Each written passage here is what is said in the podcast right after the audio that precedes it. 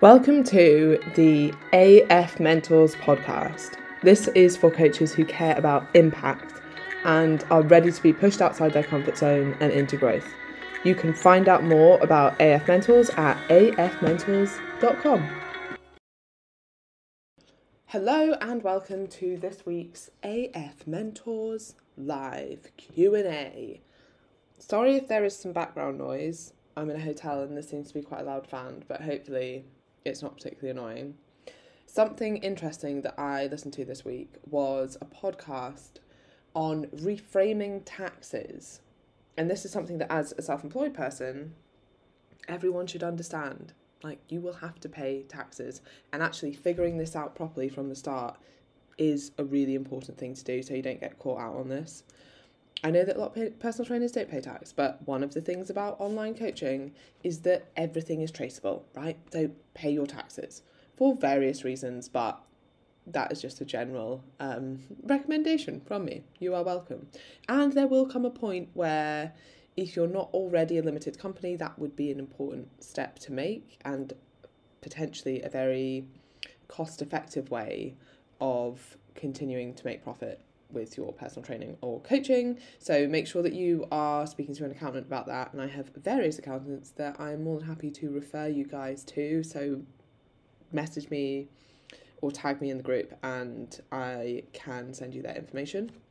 So what was interesting about this is I mean it's a it's a little bit of a push um, to reframe tax into it's a positive thing.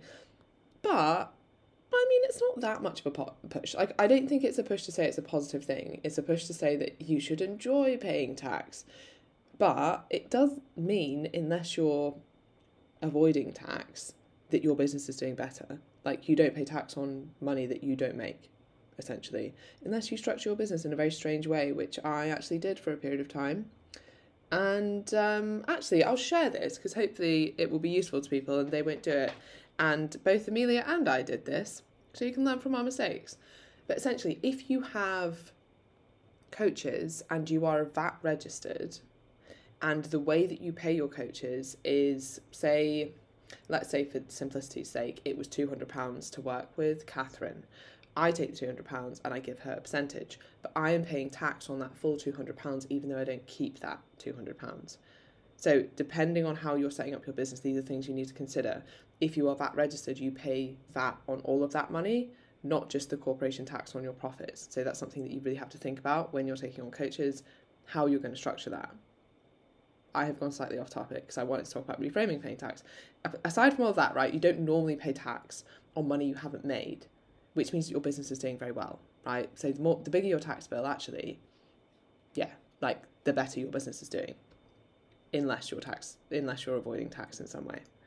So that's how you can reframe paying tax. The interesting part about this, because that that's kind of simple and um, not that insightful, but the interesting part is that the reason that people don't like paying tax is because of loss aversion, i.e., you feel like you are losing something that you already have because that money is in your bank account and you can see it, but really you don't really have it. This is why I would suggest having a separate bank account or a separate like pot within your bank account that is your tax money. So when you get paid anything, you're like, I'm going to put 20% in there. Now, it might be that you then take money out of there again because corporation tax this year anyway is 19%.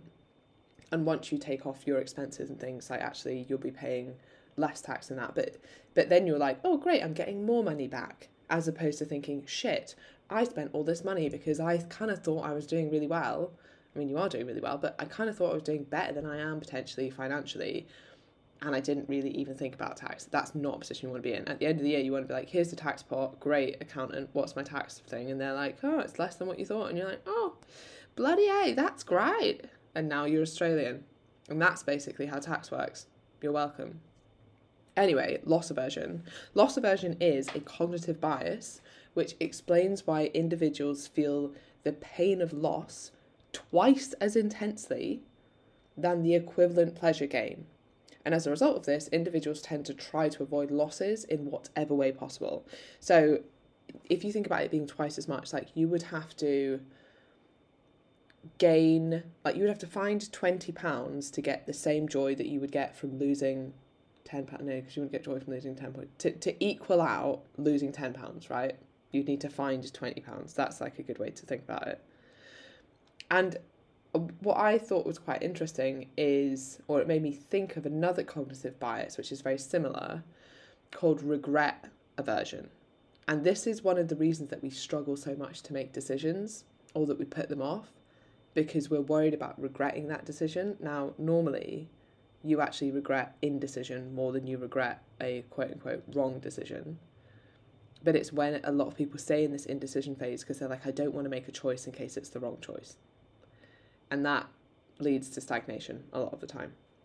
But anyway, I thought that was quite an interesting and somewhat refreshing way to think about tax. So now, without further ado, I will get on to this week's questions. Question one is from the incredible Alexandra. And it says Trainerize have created a free product option to allow for trials. By the way, my PT Hub does this as well, and I don't know about other apps, but I'm sure many of them do this. Uh, she says, I'm thinking I'll do this prior to the next intake on the 5th of September. When do you think is the best time to do this? Exactly one week prior, so they sign up and begin straight away. If so, when would be the best time to promote it? One week prior to that, when space is open for group coaching or longer. So I've done numerous free trials, usually in a group. I've never actually put people onto my PT Hub, although it is something I've thought about doing and I think will work quite well because they're kind of getting a full experience. Um, I would probably leave something out. So they're not getting absolutely everything. Maybe you want people to get like a bit, but not quite everything before they sign up. So that when they do sign up, they're getting that something extra. So normally the way I've done that is basically run a group and they'll get something. I think one time it was more about mindset, or maybe it was like daily workouts with some gratitude as well. Or I think one time I did a, a focus on like, yeah, you can't get incredible fat loss results in a week, but you can feel significantly different in a week if you implement these things. And it was all about how you felt as the result. That worked really well as well. Um, but it, but again, then when they sign up, they get something much more. Like then I set their targets, then they get allocated a coach, then they get like the coaching experience. So you're kind of with the free trial, you've got to think about what is it that I want to get out of this free trial? Sign-ups is not the answer. Like obviously that is part of the answer, but what is it that I want to show people? I want them to get to know me. I want them to see how I can help them. I want them to understand what online coaching is and the value of online coaching. And I want them to get some kind of benefit from it just within this week. So you kind of want to like tease them in, but you also don't want to give them absolutely everything in regards to when you do it, I think it leading straight into being able to sign up is great. I would potentially even leave a week. So you would have, like, let's say you're having a two week sign up period. The first week of that sign up period is your free week. And then they've got a week to sign up for the coaching program, which starts the week after, obviously. I think that's normally how I would try and time it. A lot of the time I run out of time. so it ends up just being the week before, and then people sign up on the weekend to start. And that also works quite well.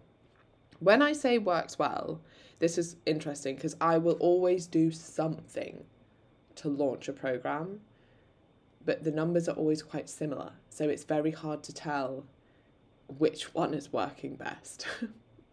um, but keeping data on things like that is usually quite useful although it's like I said, it's hard to distinguish which one is working well. Or actually, if I did nothing, would I have got the same numbers? Who knows? But I'm not one to do nothing. So that's the other thing. I think with the free group, make it something that you want to give anyway. And I'm all about this. And we, I mean, you know this because we speak about this so much on AFM, but give without expectation.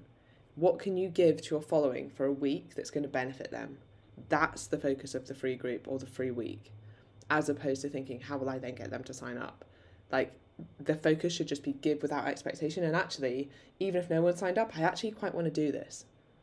That's what I did with all of the I've been recently more doing a podcast a day in some kind of series with some kind of topic to get people ready to start a program and that's kind of been like a free bit of coaching it's not everything obviously but they listen to me every day so i'm in their head every day and it gives good exposure and obviously it gets podcast listens up And it means that people who are about to start the program also get this lead in that I want them to have. So it kind of, what's that saying? Hits hits loads of birds with one stone, kills two birds with one stone, whatever.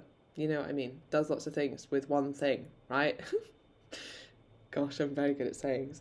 Anyway, that I think is really really useful, and the the reason that I'm motivated to do that is because I'm like, if nobody signs up from that, I don't care because I want to do it anyway, and I actually want to do it for my current clients anyway. So that's the whole killing two birds with one stone. Okay, James. Currently restructuring my monthly review form. Just wondering what information that I should be aiming to gather in addition to the info I'm getting weekly on their check ins. Thanks in advance. The content on AFM is gold. You're welcome, and anyone listening who's not on AFM, you can sign up to AFM at afmentors.com if you want some gold content and much help with your business, of course. Okay, re monthly reviews. I'm actually going to send you the review that I use for clients. It's not monthly; it's at the end of uh, end of each program for people that are staying on. But essentially, it talks through. There's also a podcast that goes with it, or actually, it's a video. But anyway, it's also recorded as a podcast. So I would recommend doing this as well because it can get a bit samey, right? You're doing the same check in week on week, which is exactly James why you're right. The monthly review should be slightly different, and you're looking back over a longer period of time as well. So you can ask about like trends, like what are the things that you've struggled with, not just this week, which is like quite small, but like generally over the month. And that's going to tell you a lot more because if they're always like, you know, one weekend doesn't really tell you very much. Whereas if it's every single weekend, you're like, okay, we can see a trend here. We can see what's happening over this period of time. And it's also long enough for them to start to see results as well, or not. And if they're not, then you can figure out why they're not seeing those results. So like the the questions will be similar, but they're more about a longer period of time, which means you can ask a slightly broader questions. Um, and I would start thinking about resetting goals. So you should have these long term goal, short term, like medium term goal, and then like a short term goal, and like a month would kind of be a short term goal. I guess you could break that down into what do I need to do this week to get me to that short term monthly goal but assess that and then hold them accountable to it. And it's really easy to do if it's all on a form. Okay, last month when we did your monthly review, or send it back to them. Here's your monthly review from last month. When you do this one, check back on that and say, you know, what did I say I was going to do last month? Have I done it this month? Exactly what we ask you to do with the business review. You told me you were going to start a podcast last month. Where is it? Because you've not started it yet. And then not just that, but why haven't you? Like you said you were going to get into going to the gym three times a week but you've not managed that. Like, what are the barriers that are holding you back? How can I help you? Would it actually be easier for you to do home workouts twice a week and maybe you can get to the gym once a week? Like, break it down. That's where the coaching comes in. So, you're really asking these questions kind of to find out where people need more support. And that should help you with the, the specific questions. But I will also send you the one that I use because maybe it'll give you some ideas and maybe you'll add on to those ideas a little bit and, and put your own spin on it. And you can also listen to the podcast that is linked with that because that's all about the importance of all of this and the importance of the questions that you're asking yourself and the importance of setting goals and how you set goals. And honestly, without that knowledge, there is no buy in. And when there is no buy in, there is no results. Like, if people, if you send people a kind of like monthly questionnaire and they don't see the value in doing that monthly questionnaire or the monthly review, they won't get anything from it. If you teach them the value of it and you say why this is so important and the impact it will have, then you've got the buy in there. So make sure that you do something alongside it. It could even be, and I've done this quite recently, like changed my Typeform to kind of explain each question a little bit more.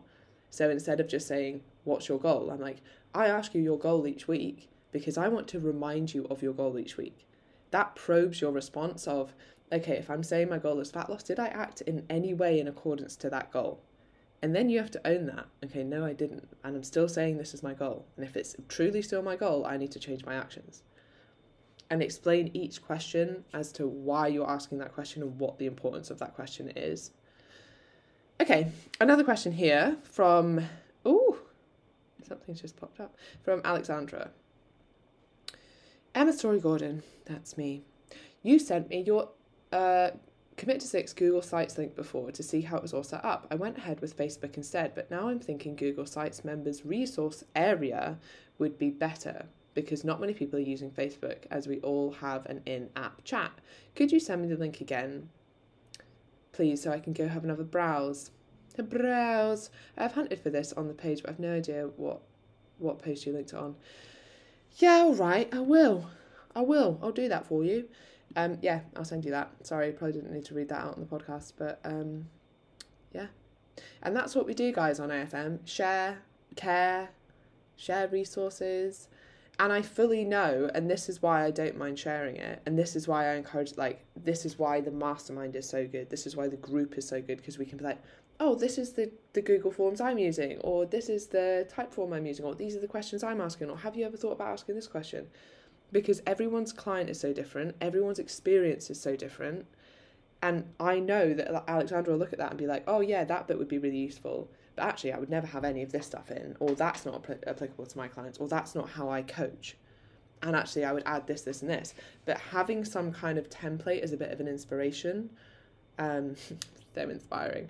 But the whole point is that you see others, and this is the essence of AFM. Like you see others and the other coaches as inspiration. You get inspiration from them. You don't imitate them, and that's where people trip up. And that's what I see a lot. Not to throw shade, but throwing shade in other mentorships, where it's like this is how you do it. Here's a template. Do it the same. Like no, no, no. Everyone on AFM is a unique coach, and their unique selling point, what makes them incredible coaches, is that they are different not that they're mini versions of me or mini versions from another coach or following the exact same template with a different name in there.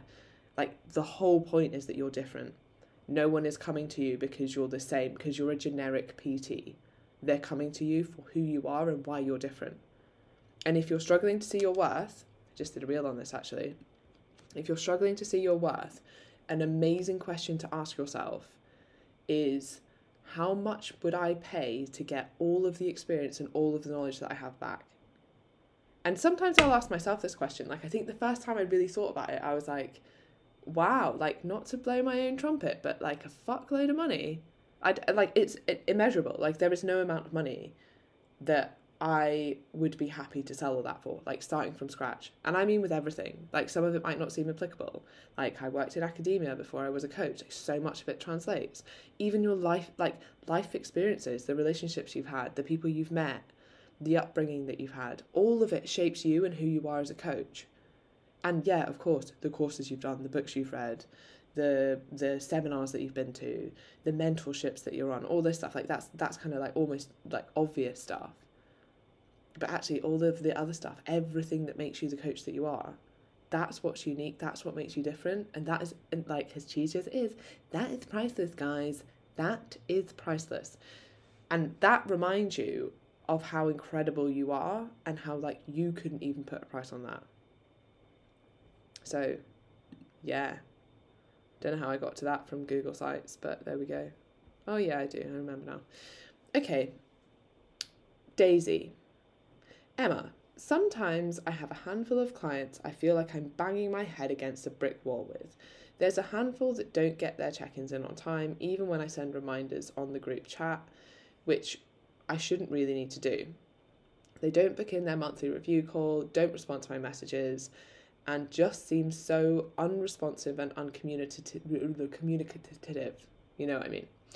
When we do chat, I'm firm with what they need to do. They seem on it and then back at, back to the start. I get so frustrated and I don't know how else to make it clear to them I need them to, to communicate for this to work. Any tips? Do I just keep bugging and pushing or do I leave it? I worry if I leave it, they will leave because they because they feel I, I'll failed them. I'll failed them? They failed me? I failed them? I know what you mean. Lucy's also saying, I love this question. I am the same. I find myself blaming myself and wondering what more I could do, but equally, I have done my best and you can't force someone to engage with you. Yeah. So, this is quite an interesting question. I actually think you bending over backwards sometimes is the issue for both of you, Daisy and Lucy here, in that if they know that you're going to chase them anyway, they're much less likely to do it. This is something that I have started implementing with my one to one clients now, and I think I might have spoken about it on the last live. But I forget because I do so many lives that I might be boring you with the same story, but I'm not sure. But it's a very, very useful thing to do. And that is, even though it's not like law abiding or whatever you call it, law abiding? I don't know. It's not like a proper contract. Get them to sign a contract. This is very clearly what I expect of you. Do you think that you can do that for me? If they're like, no, don't think I can get check ins uh, in on time, they're not ready to change. This is what I need of you to get you results. If you want to work with me, you have to do this. And actually pushing them a little bit is really quite useful. Like I I would quite like that if I was signing up with a coach and someone and they were like, I expect this, this, and this of you. Can you do that for me? Because this is how you're going to get results. I'd be like, oh fuck yeah, mm, kind of like that actually. Tell me what to do. Yeah. Um, enough of that. Sorry, I've been alone for quite a long time today. so, yeah. And I've been on four calls back to back. But the point here, back to the point here, which is that I would certainly get them to make sure that they agree to what you're asking them to do. And then you can say when they don't check in, like you told me when you signed up that you would be prepared to check in before 12 on a Friday. You've not done that for three weeks. I need you to show some commitment. Like, if you are serious about the results you want, this is what you need to do. Now, if they come back and they're like, I can't do that, or I'm not serious about my results, that's fine. They are not the client for you. You are not the right client for every for you're not the right coach for every client. And equally, some clients just are not ready to change. And again, that's fine. Maybe they will come back to you when they are ready, but you can't, like, you can lead a horse to water, but you can't force it to drink. And sometimes the nicey nicey approach is what you're struggling with. If you're like to the horse, mate, if you don't drink, you're going to die. You will get dehydrated and you will die it's much more likely. I mean, horses, I don't think, can understand humans, so maybe that wouldn't work. But being firm often really does work. And it's the same with you guys. Like, I'm not I'm not an admin. I'm not going to chase you around. I'm not your mum. I'm not going to tell you what to do. If you want results, you have to turn up. You have to ask questions. You have to put in the work. I'm the same with my clients. Like if you want results, you have to do the work. There's no two ways around it. Like you can't just pay for a personal trainer and expect to get results just because you've signed up. Like, there will be things that you have to do. And look, I've made a list of these things that I expect of you. I don't expect you to be perfect on your diet every week, but I do expect you to communicate with me. And, like, I mean, absolutely, if there's extenuating circumstances and they're like, oh my God, I was flying back from somewhere and the plane was delayed and I couldn't get my check in on time, I'm so sorry. That is fine. It should be the exception, not the rule if people are consistently not checking in on time when you've asked them to, or not like filling in their check ins the way that they should and they're just giving one word answers, they are not respecting you enough as a coach. And they're not people that are ready to change. Unless, and there are certain circumstances where they're like, oh yeah, I'm doing it incredibly, like if, if they're getting incredible results, but they like giving one word check in responses and they're happy enough with your service, fine. Maybe they're a client that just doesn't really want or need that level of support. If it's people who are not getting results, not checking in, not communicating, and you're having to chase them up, it's not worth it. So I would make I would be quite firm with it. And obviously you can't with these people. Well, you, actually you can. You can be like, this is the new contract I'm getting everyone to sign, and then just have a very clear, these are my expectations of you. Okie dokie. Right, Lucy, any tips for dealing with the roller coaster of emotion that comes with running a business? Hmm. Hmm, don't know what you're talking about. Uh, last week I had some big wins, and then today I've had a couple of lows and feel like you are constantly on your toes, which I know is probably a good thing, so you don't get too complacent, but equally, sometimes it can be exhausting. It is exhausting. And that's the end of the live today. No, I'm joking. Ha ha ha ha. But it is, it can be exhausting for sure. I think reminding yourself of actually the cognitive bias we started we started with that a loss hurts twice as much as a win. So if you get and I, I mean there are some pieces of research that show way more than this and I'm sure you've experienced it yourself like you might have clients message you every day saying how incredible your coaching is and how much you've changed their life and how much your content is improving their relationship with food and their results and like incredible things. And you get one person that's like, yeah, I signed up and I didn't really like the program, and you're like, oh my god, I should leave personal training.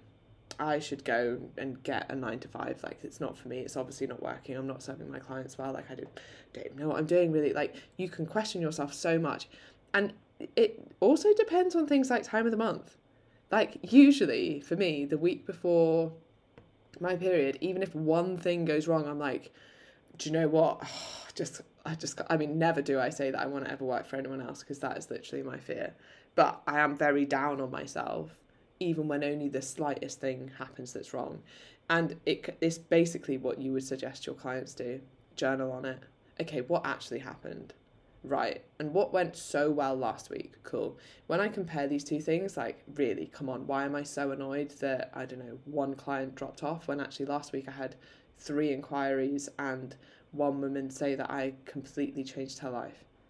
And look, I, I did three podcasts last week and I had loads of people sharing it and blah, blah, blah, blah, blah. Like, write it down because then you can rationalize it. And also, you know, like share it in the group. If sometimes it's helpful to write these things out and then you'll realize that other people feel the same as well. Like, I can already see that people have liked this question, which means that other people feel that way as well.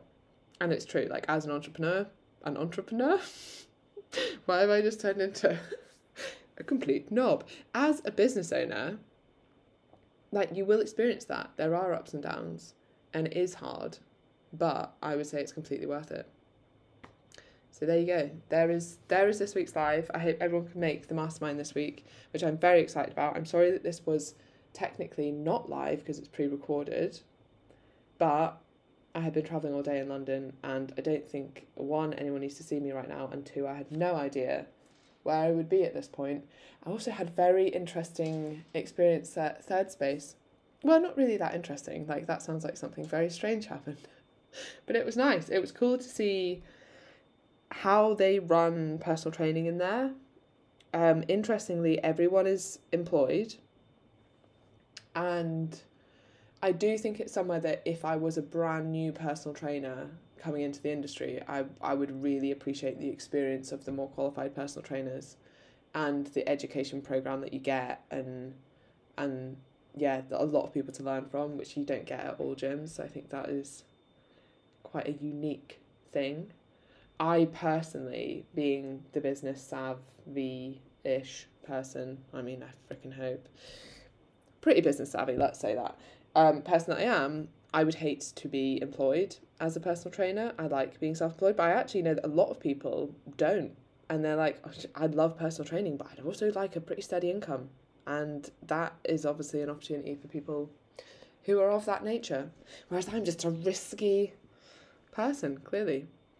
Okay, goodbye, all. If anyone's listening to this and thinks that uh, they would be interested in signing up for AFM, even though I've been slightly strange today, then you can head over to afmentors.com.